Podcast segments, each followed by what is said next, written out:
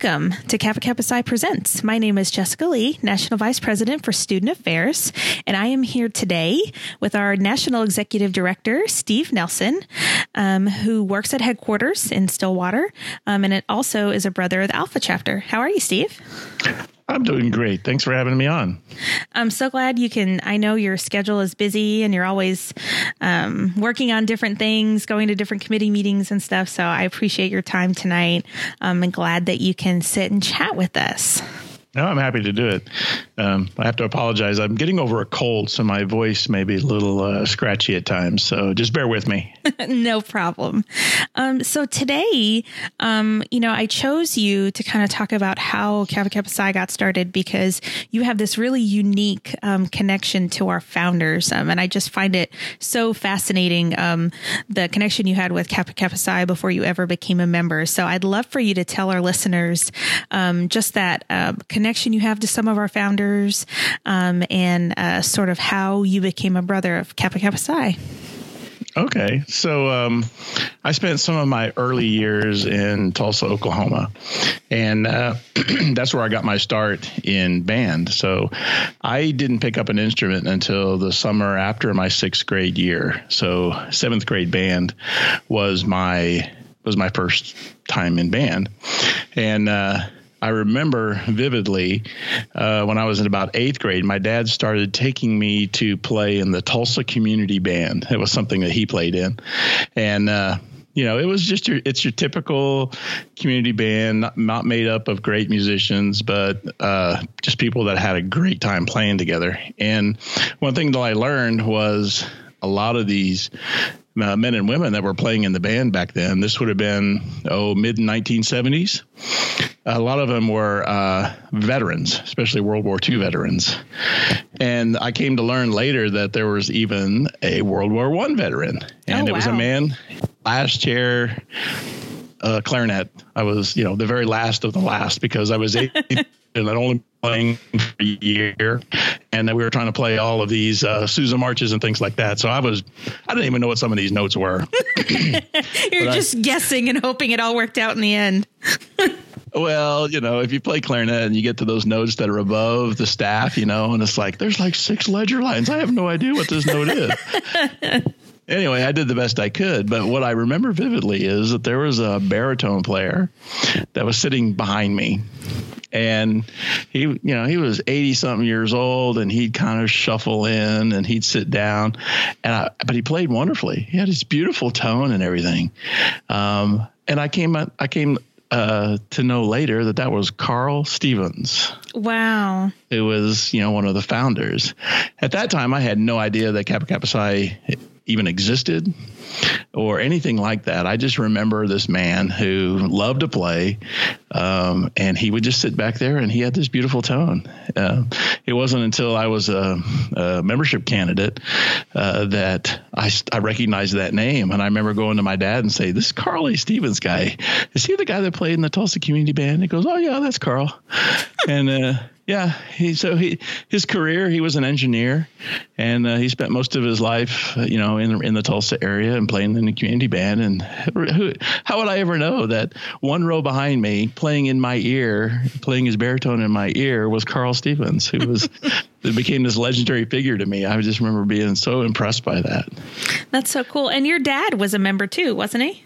Yeah, this is something I didn't know either. After I was initiated and I took my uh, membership shingle home to show to my dad and how proud it was, he was goes, "Oh, I got one of those."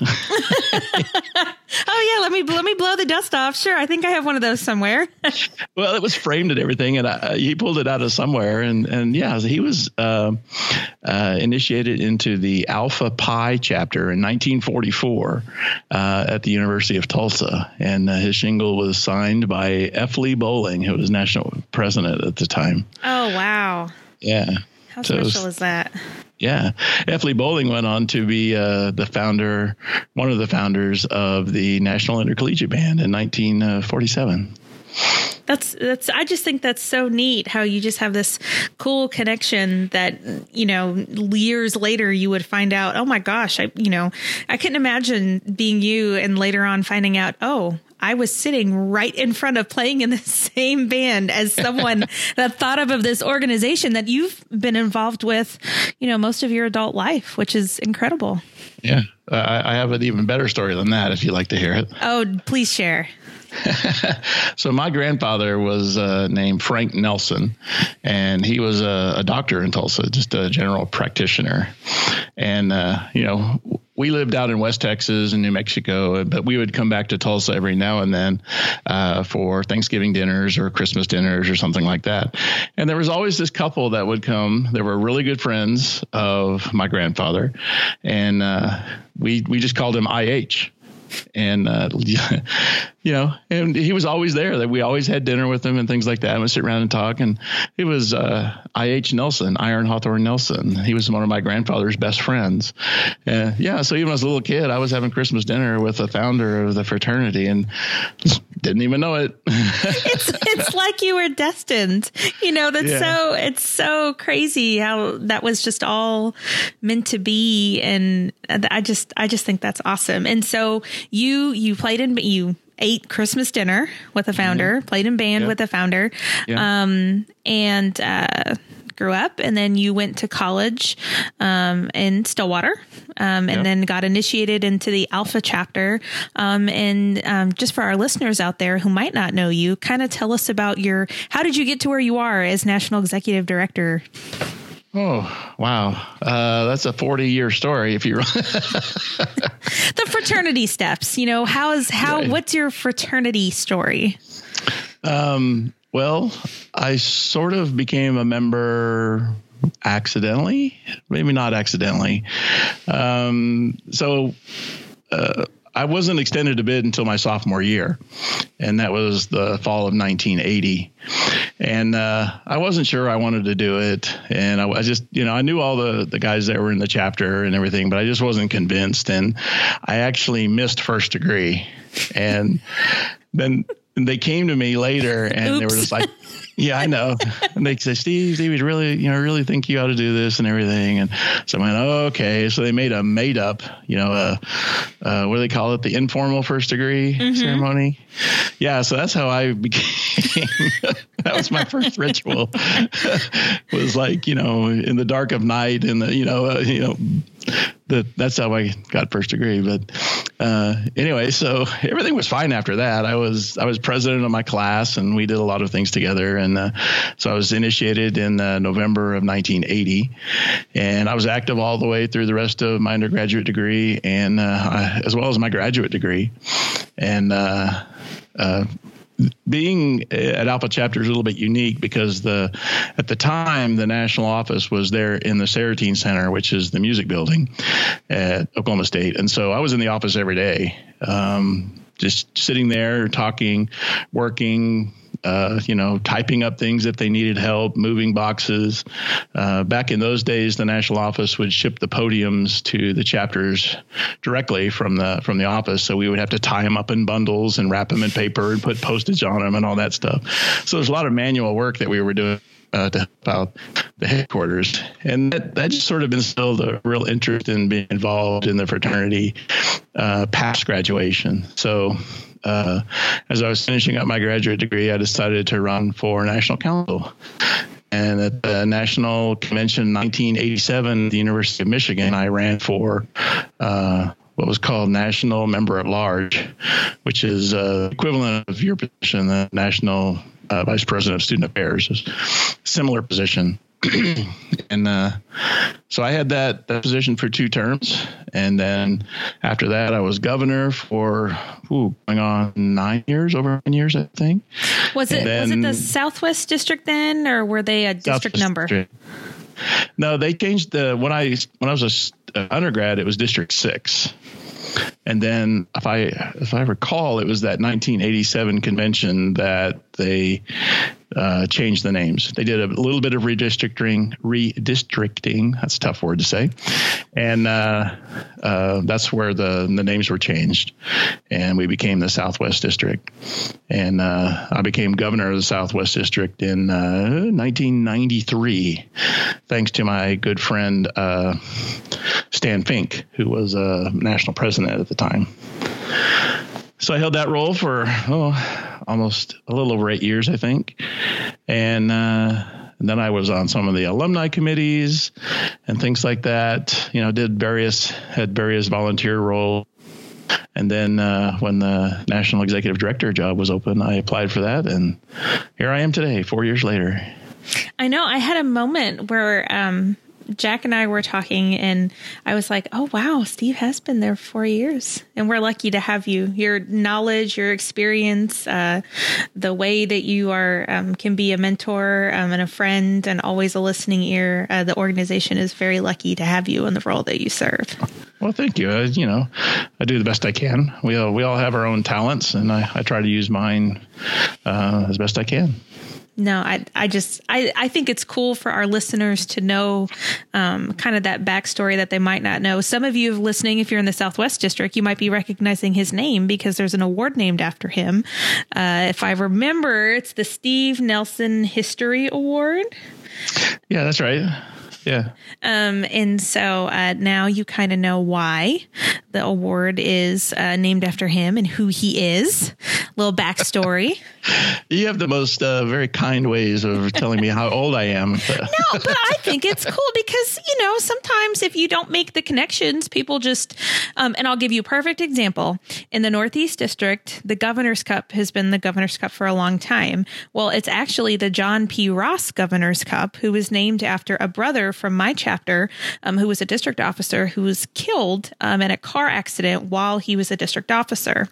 Um, and so that Governor's Cup is actually named after him, but for a long time, his name was dropped off it and no one knew why.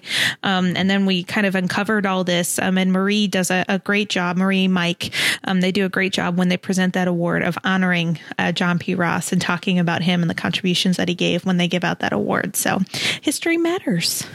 Well, I know. I, and I agree with that that. I, uh, you know, there've been so many wonderful people in the fraternity and the sorority over the years that, uh, you know, we we tend to think only in terms of the people we know at the time. But I think it's good to be able to remember some of the people that came before because.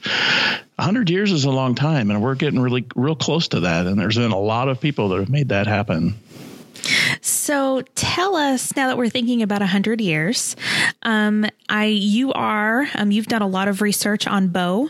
um, mm-hmm. for those of you listening out there um, there is a Bo book if you're interested in it you can order it from national headquarters yes Yes. Yes. Ten dollars. Ten dollars.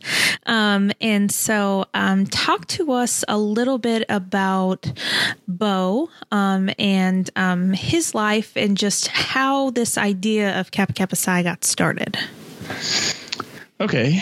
Well, you know, I think we learn a lot of the basic facts when we're membership candidates, but uh, just to kind of go over the basics, he was, you know, he was born in, uh, at the time it was Czechoslovakia in the Bohemia region, which I think now is in the Czech Republic. Um, he immigrated to the United States because he had a sister living in uh, Nebraska, town called Clarkson, Nebraska you know, he learned some clarinet and things like that, but he, he never had any extended musical training.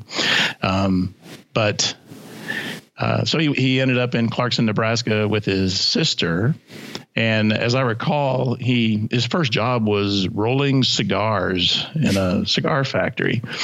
Um, he didn't like that very much, and then a circus came to town, and he managed to get on with them to play clarinet in the circus band, and left town on the railroad and to be a circus musician. um, some point later, he ended up in Oklahoma, and the and the circus uh, ran out of money, and he was abandoned in Oklahoma. Had never been there before, didn't know anybody, but he just persevered and uh, survived in Oklahoma, joined bands, started forming his own bands. And if you think about the time, you know, early uh, 1890s, 18, uh, early 1900s, uh, there wasn't much in the way of recorded music and there wasn't much in the way of amplified music. So if, if you had an event, you wanted a live band there. So he got his made his first reputation uh, with the Makovsky band that used to travel around Oklahoma to all the little towns providing bands for various events. You know, everything from weddings to political events to you know Fourth of July celebrations, whatever. His band was one of the bands that would go around. Uh, play at conventions and whatever, and uh, so how did he how did he then make his way to Oklahoma State? Um, well, or Oklahoma A and M, I guess at the time. Oklahoma A and M College, yes.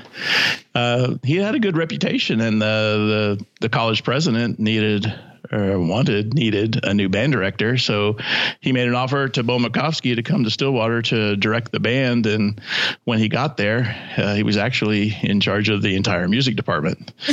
Uh, yes. oh, it's like, oh, and by the way. well, yeah, it was very small then. Back then, uh, there really wasn't a music department. It was uh, he was in charge of the ROTC bands, uh, and as I understand it, there were two bands. There was one they called the military band, which was the marching band, and then there was the uh, regimental band, which was the concert band. Um, I think I have those names right. Um, but that was it. And then he was tasked with, uh, you know, uh, taking those bands over and then building that into a music department. And that's exactly what he did. Wow.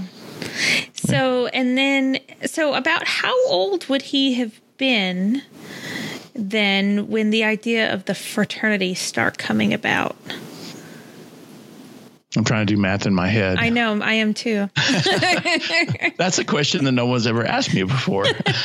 Oops. Sorry. Um, I think he would have been in his 30s, maybe late think, 30s. Yeah, I think that sounds about right. Or maybe. Um, but I do know that. Um, oh yeah, 40. yeah, I just looked it up. So he, yeah, he would have been about 40. Yeah. Okay, good. Okay, didn't screw that up. um, but yeah, so you know the you, you have to try to put yourself into the, the, the time period. Uh, and you have to think about the students that were on campus in 1918, 1919. So, quite a few of them were uh, in the military or had just come back from World War One and several of the founders, you know, had spent a year in the military, in the Navy mostly, um, uh, and had come back at the beginning of the, uh, I guess in 1918, early 1919, they came back to to school. Um, but these guys were farm boys. Most of them came from little towns in Oklahoma. Uh, they had nothing. They had no money. They had very few possessions. Some of them had never even played an instrument before, but they wanted to play in the band. So, so some of the musicians that Bo Makovsky had in his band, he taught from scratch. Wow. Uh, yeah. Um, and I'm trying to think. I think even I think William A. Scroggs may have been one of them who'd never played a cornet before until he he came to uh, Oklahoma A&M. That's so crazy. so I mean that, so that should give you a little bit of an idea of the influence that he had on them because he was known as a very strict conductor, a very strict teacher, but he was extremely kind to his students. And, you know, he knew that they didn't have any money and they didn't have anything. So he'd help them find jobs, he'd help them find places to live. And, you know, he would help them do do anything he could to get them through school. So they had a lot of, you know, deep respect for him for for everything that he brought to the table as a as a musician, but also as a friend. Mm. And so that is why he's the guiding spirit, and that is why the, the 10 founders decided to honor him by forming a fraternity that would um, serve bands uh, based on his inspiration. That's kind of incredible, you know, when you think about that these people were so inspired about this person that had such an influence on their lives that they would create this organization that kind of mirrored his values, is the way that I understand it. It was an organization that was created about him as a person, the values that he as a person that we, you know, we would strive to be, you know, more like Bo. Mm-hmm. And and you know that philosophy still carries through today. It's why when we you know uh, create new chapters or work with chapters. It's all goes back to the director of bands and what he or she is trying to do in their band program. We want our chapters to support that. So it always goes back to the director as the inspiration for what the chapter is supposed to be doing. Mm, and yeah, that, that's a great. I I never thought about it about like quite in that way, but yeah, I can I totally see that. Yeah, and you know it is you know a lot of things have changed in the fraternity over hundred years, but that has pretty much stayed the same. That's, and I think that's that's you know that's our that's at the core of our being, and why we exist. So cool. So, who of our, um, and I, I know some that some of this, but I always think about that there could be listeners out there that you know don't remember, don't know, or we could have candidates listening or something. So, who were the real, the most influential of our founders in really getting us started? Well, obviously William A. Scroggs. You know, he is uh, the one founder of Cap Kappa Psi. So we have to kind of get our terminology correct here. Uh, I've heard Bo Makovsky referred to as the founder, and he was not. He was the guiding spirit. He was the inspiration. But William A. Scroggs is the one that's credited with with coming up with the idea and taking it to Bo for, you know, his blessing, basically. Um, and then there's A. Frank Martin, who um, was right there all along, and, but he had the longest longevity. He was he was involved with the fraternity for the rest of his life in one way or the other. Um, he was also, you know, uh, executive secretary, which is basically my role for, gosh, from 19. Oh, I'm going to get these dates wrong. from like 1939 to 1964, something like that. Wow. Yeah. Um, um, and also, I would say Dick Hurst had a, a, big role as a student. They, they all played their own role. Uh, some of them uh, lasted longer than others, um, uh, but uh, Dick Hurst seems to be one that had an influential role early on. He was a leader on campus. He was a leader in the band. Uh, I think he was drum major at one point, and uh, so I, I think he was critical in in getting it started. Although I'm not sure he gets enough credit for that. Yeah, and I've actually, you know, you know, everybody t- kind of talks about A. Frank and and Scroggs, but um, I've not heard much about. You don't hear much about some of the other founders. Mm-hmm. Some of them we don't know very much about what happened in their later lives. Uh, some of them we know quite a bit. Um, some of them went on to do great things. Some of them were educators, engineers, doctors, uh, businessmen. Um, but there's a few that we kind of lost track of right after they left school. And we're not really sure what happened to them. There's at least one that's like that, and I'm trying to remember who it is. Um, but I found out something uh, recently that was new to me. Clayton Sewell uh, was an avid photographer from the, from his student days all the way up to when he passed away at nearly 90. Um, he was an avid photographer, and you can actually go online at the, uh, I think it's the Oklahoma Historical Society, and see the Clayton Sewell photography collection. Oh, that's cool. It's, yeah, it's pretty cool. Yeah. It's, it's, we should put that link somewhere. yeah, right. I mean, there's there's those little things. Um, that you come across that always surprise you or you know shock you. I always my favorite thing um, if you ever have listeners out there if you have the opportunity to go to headquarters or you're thinking about coming to national convention this summer um, and going to stillwater um, i love looking through uh, old batons. I'm always really fascinated to see what people have written back then um, and and just the way that they spoke and just the little tidbits of information that you can find uh, when you read through those old podiums or mm-hmm. batons, actually. Sorry. Right. The baton was the first uh, publication that we put out. And, and then the name changed to uh, the podium a little bit later. And uh, part of that had to do with uh, trademark issues and things like that. But uh, yeah, so the podium is the successor of the baton. But those some of those batons are really interesting because you know, they're it's very early years of the fraternity, and they're full of great ideals of the future and and what they want the uh, organization to become, and uh, from a very you know early 1900s perspective you know. It's, they're really kind of cool. Well and it's also cool too because that was their only form of communication. So when you look in look in there you can see the list of every member and mm-hmm. or minutes from from conventions. And that's the thing i think is cool is that that is the only way that they had to communicate that sort of information to one another. And you know we take we have so many forms of communication at our fingertips that we take for granted. We know so much about how the fraternity operates and what we do, and even this podcast. Um, and and yet back then, all they had was just in person um, or phone calls or waiting to get their baton in the mail. I would think yeah. they would be really anxious about that.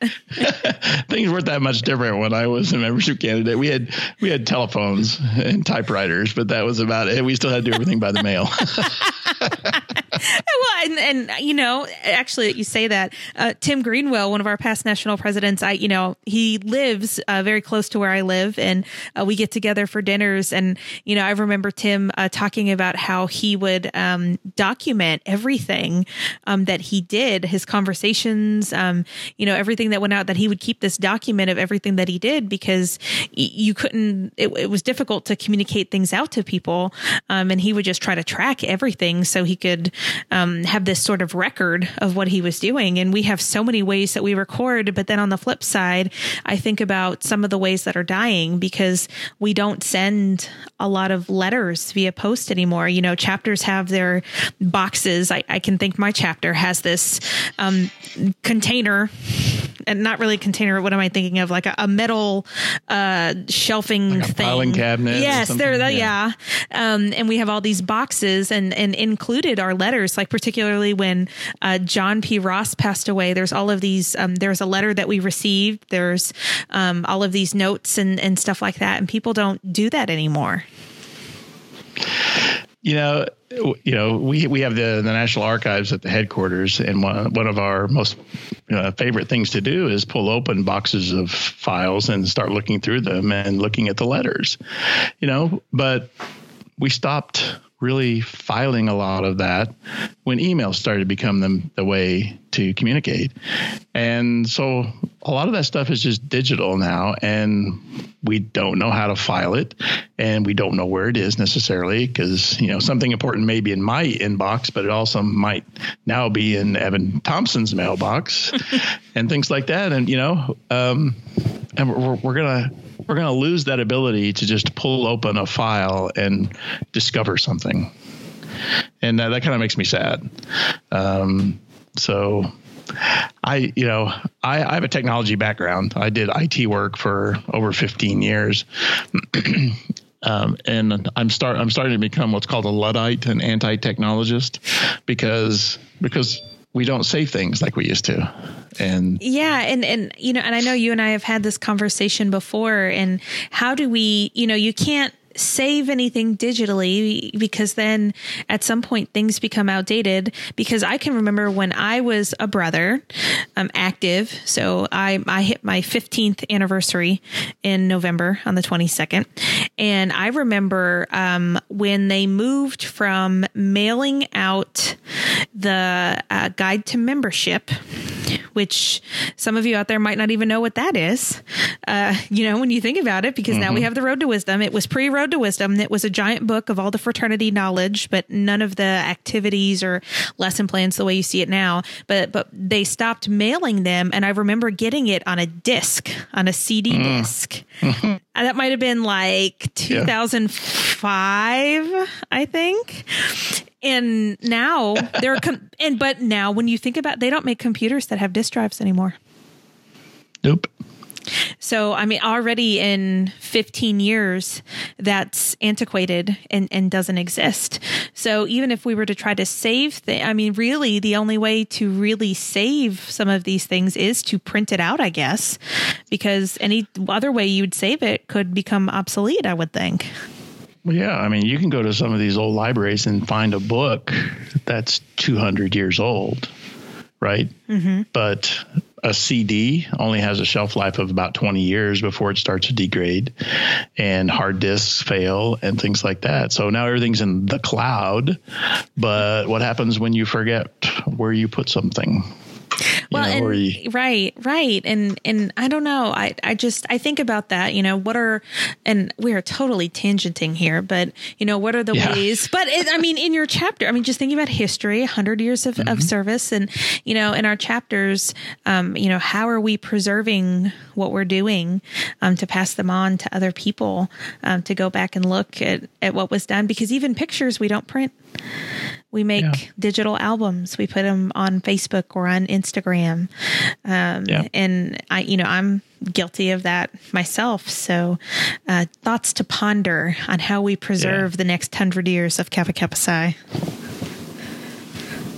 I, uh, with the podium is to include historical things that we're doing you know, so that at least we have the podium as a as a historical record of what the organizations are doing. It's not much, but it's something. Oh, that's a good the point. high points, hopefully. Mm-hmm. Well, and you know, because we even we've lost pieces of our history when the the fire happened, right? Where there's things mm-hmm. where we sort of have that that blank spot, and I don't, I I just know there was a fire. I don't recall when it happened or or what happened. So I recall it was around. Uh, 1977 maybe it was in the 70s it was before my time so i don't know i don't know the exact date um, most of the most of what happened was uh, there was a fire uh, in the national office at the Seretean Center, and um, a lot of financial records were lost. But there there was a certain amount of, of archival materials, but the thing is, we don't know what we lost. Mm-hmm. Uh, things weren't really cataloged back then, so we we that's sad because we we know we lost something, but we don't know what it was we lost. So sure. that's a double that's a double whammy. right. We there could have been something good if we knew what it was. right. the key to everything could right. have been in there. Uh, well, so sort of wrapping up our, our conversation and, and doubling back, um, when, um, when you think about um, when um, we actually became an organization um, and and our when we began.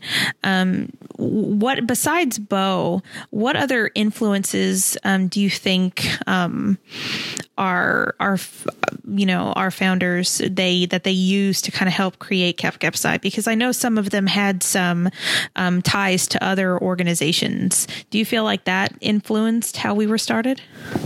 Yeah, um, I mean, and on that point, I think there were three things that sort of influenced uh, you know the ritual and the organization how the organization came together and it, one of them was uh, uh, the masons uh, Makovsky and a, and a, couple of the other founders were uh, were Masons, and uh, I'm pretty sure, I'm almost certain that uh, the ritual is, was influenced by that. But also, quite a few of them were members of fraternities on campus, uh, either Lambda Chi Alpha or uh, Sigma Phi Epsilon, or what became Sigma Phi Epsilon. Um, on the uh, Oklahoma A&M campus. So they brought some of that knowledge into the fraternity.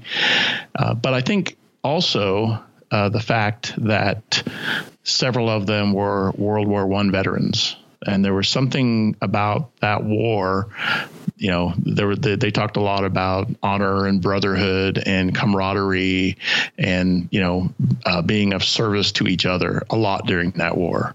Um, it was a lot of it was spoken about you know and i think that also was brought into the fraternity and how it was created. So those those three things i think had big influences just fascinating. And, uh, you know, when I, it, it, you have to wonder at that time, did they have any idea that they were creating an organization that would be where it is now? Like, I, I you just wonder, did they, did they know how, how we would grow and, and the influence that we would have on the college band world with our commissioning project with, uh, uh, the intercollegiate band, um, you know, the, the people that have had an influence on our organization. Um, you know, the relationship we had with John Philip Sousa, all of those great things that have helped, mm-hmm. you know, make our organization what it is. You have to wonder, do you think they knew that they were doing that or were they just making this organization that was just about people?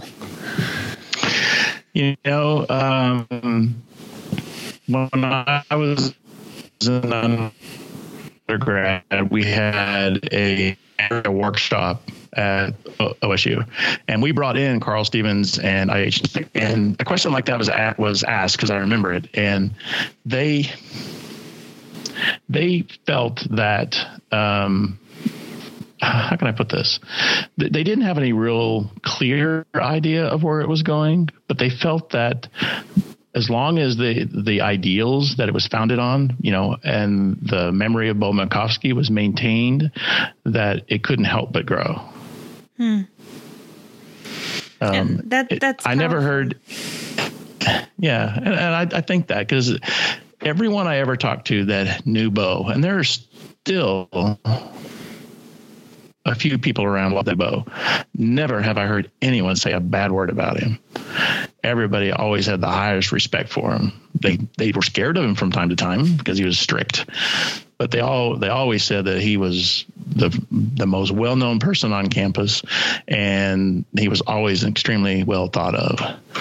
And there's another proof to that. I was looking through uh, the uh, Oklahoma A&M yearbook, and uh, in 1922, so Bo had only been on campus about six years, the senior class decided to dedicate it to to Bo Makovsky.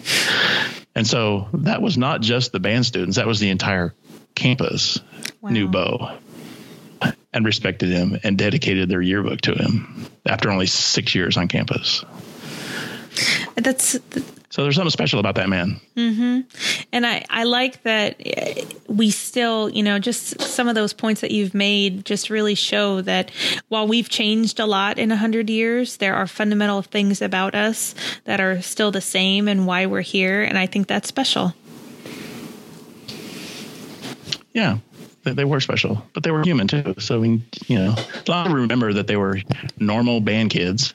You know, maybe some a little bit older, maybe a little bit wiser, more experienced. You know, having been in the military, but they are no different than than the band kids today. You know.